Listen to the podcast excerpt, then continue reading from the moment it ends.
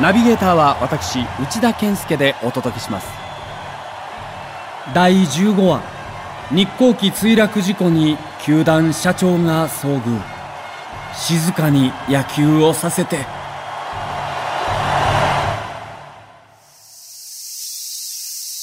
あの日のことは静かに語りたい。しょうわろくじゅうねん吉田阪神に突然訪れた試練、それは暑い夏の日のことだった。猛虎たちは福岡の平和大球場での中日にれんせんに連勝。はちがつじゅうににち、意気揚々と東京に入った。じゅうさんにちからの巨人戦に備え、夜はちじ過ぎから神宮室内練習場で軽く汗をかいた。ごごくじさんじゅっぷん頃、練習を終えた選手たちが宿舎へ向かう帰りのバスに乗り込もうとした時だ。練習場にあったテレビの画面に突然、緊急ニュースのテロップが流れた。たった今入ったニュースです。羽田空港発、大阪行きの日本航空ひゃくにじゅうさんびんが墜落した模様です。繰り返します。たった今入ったニュースです。え？羽田空港発。え？騒然となった。選手たちの足が止まり、テレビの周りに殺到した。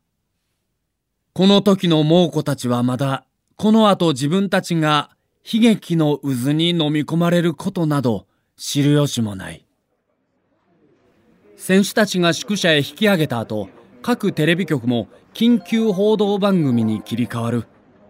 アナウンサーが刻々と入る情報を伝え、ひゃくにじゅうさんびんに搭乗していた人たちの名前を読み上げていった。その中に、歌手の坂本九さんの名前もあった。そしてアナウンサーが中野はじめさんと聞き覚えのある名前を読み上げた。おい、中野はじめと言うたぞ。社長やないやろな。社長ははじむですよ。まさか。編集局に電話を入れると、すでに大騒ぎになっていた。今、電鉄本社が確認しとる。出張で東京行ってたらしい。とにかくすぐに宿舎に行ってくれ。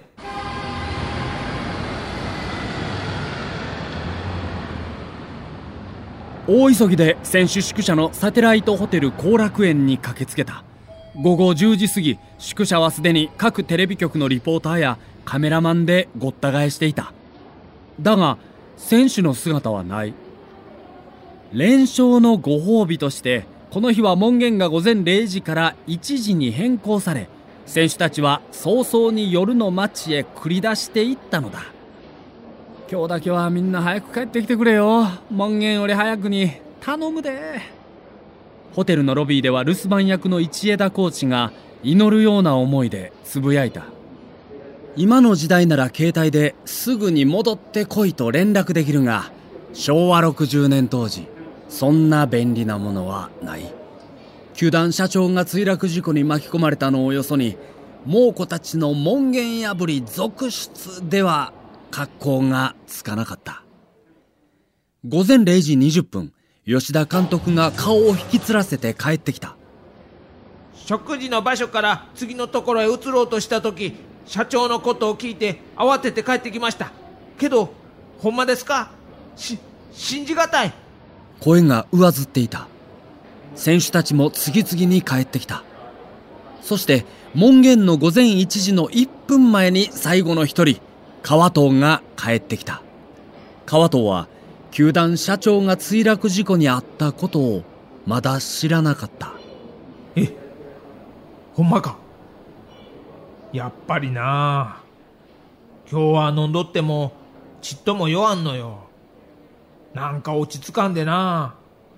早めに帰ってきたんや。これが虫の知らせっちゅうんやろな。川藤の横で一枝コーチがほっとした顔をしていた。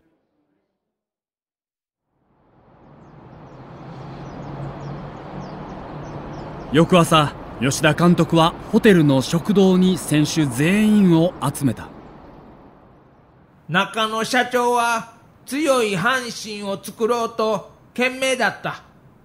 その心を貫くことが社長の心に報いるただ一つの道やと私は思います。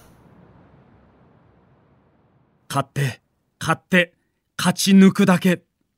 なすべきことは皆十分に分かっていた。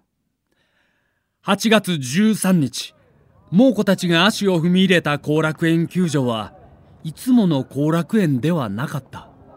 普段なら明るく猛虎たちに声をかけてくる巨人の選手たちもこの日ばかりは遠巻きに見ている。報道陣もにひゃくにん近く、異様な緊張感が選手たちを包み込んだ。誰もが口を結び、黙々と体を動かしている。そんな選手たちの沈痛な表情を間近で撮ろうとテレビカメラが群がったその時である。吉田監督が選手たちをかばうようにカメラの前に立ちふさがった。すんません、球場へ踏み込んだからにはここが私らの仕事場です。戦場です。静かに野球をさせてください。お願いします、と深々と頭を下げたのである。猛虎たちの試練が始まった。試合は真夢のにじゅうさんごうツーランなどでよんたいいちとリード。願ってもない展開だ。だが勝ちきれない。にかいの裏によんてんを奪われてよんたいごと逆転を許す。ろっかいにごたいごの同点に追いついた阪神はすかさず山本を投入した。だがその山本がななかいに吉村に一発を浴び、はっかいには中西が原にダメ押しのツーラン。終わってみればごたいはち。まるで何かに取りつかれたかのように猛虎たちの前から勝利がするりと逃げていったのである。お相手は笑福亭右近と私、内田健介がお送りしました。